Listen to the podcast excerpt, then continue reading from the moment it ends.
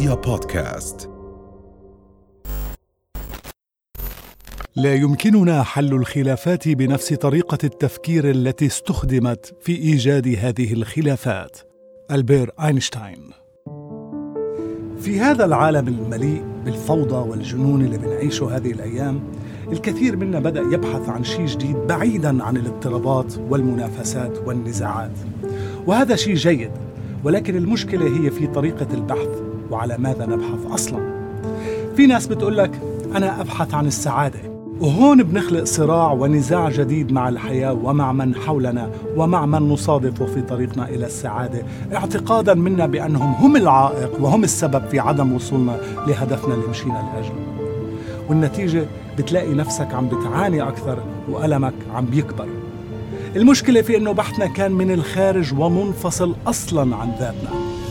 وهذا السعي الدائم والمستمر للسلام والراحة والسعادة والإصرار عليه بهذا الحماس دون أن نفهم ما نبحث عنه بشكل دقيق وواضح لن نصل إلى نتيجة. دون أن نفهم أنفسنا الباحثين عن الشيء أيضا الطريق لن يوصلنا إلى أي مكان. الكثير يسأل كيف ممكن معرفة الذات ويعتقد أن الموضوع فلسفي كبير أو سيكولوجي ويحتاج إلى متخصصين.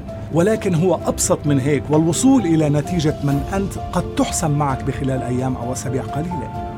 لما بدك فعلا تفكر أكثر في ماهيتك وتتعرف على نفسك المفروض أنه أسلوب تفكيرك بنفسك يختلف وطريقة تفكيرك بالأشياء اللي أمامك تبدأ تحدث بطريقة مختلفة. وبدون خلفية مسبقة ودون الرجوع إلى مادة التفكير المخزنة عندك بصرف النظر عن الموضوع اللي أنت حابب تعرف عنه.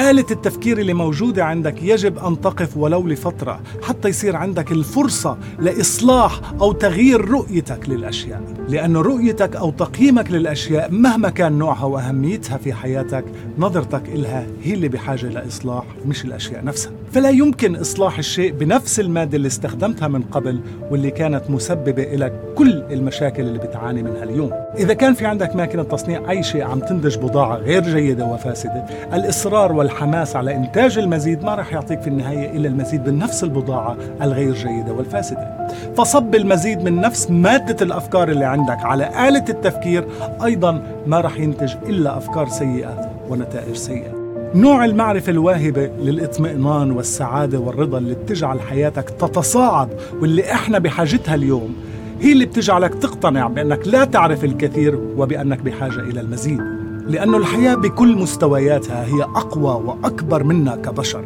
وبقدر ما إحنا بنكبر تصبح هي أقوى وأكبر لهيك واحيانا عند بعض العالقين في هذه الأزمة هم بحاجة لأن يتوقف التفكير بالمخزون المعرفي اللي عندهم والتبضع وتخزين جديد لنوع آخر من المعلومات والمصادر وقراءة جديدة للحياة والمستقبل. أنا أعرف إنه من الصعب على الكثير من الناس إنها توقف التفكير، كيف يعني أوقف التفكير؟ كل الأسئلة اللي عندنا وعطشنا للمعرفة والحقيقة كلها بسبب فضولنا عن هذا العالم.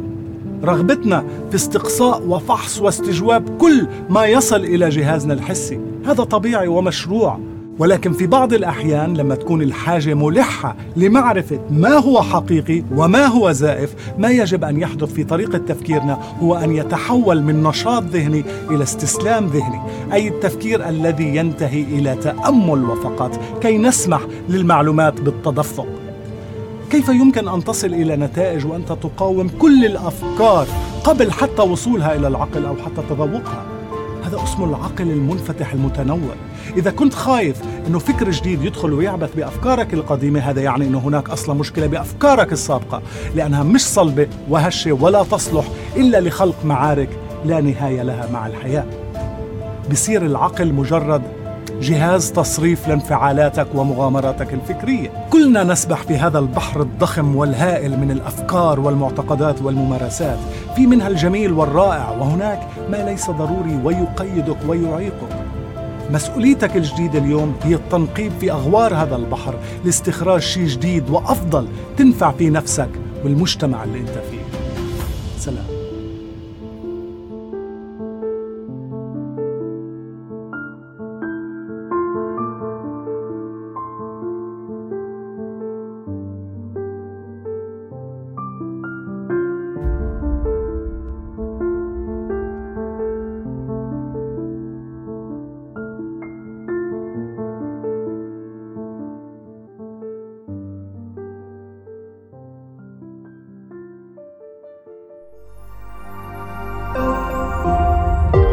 رؤيا بودكاست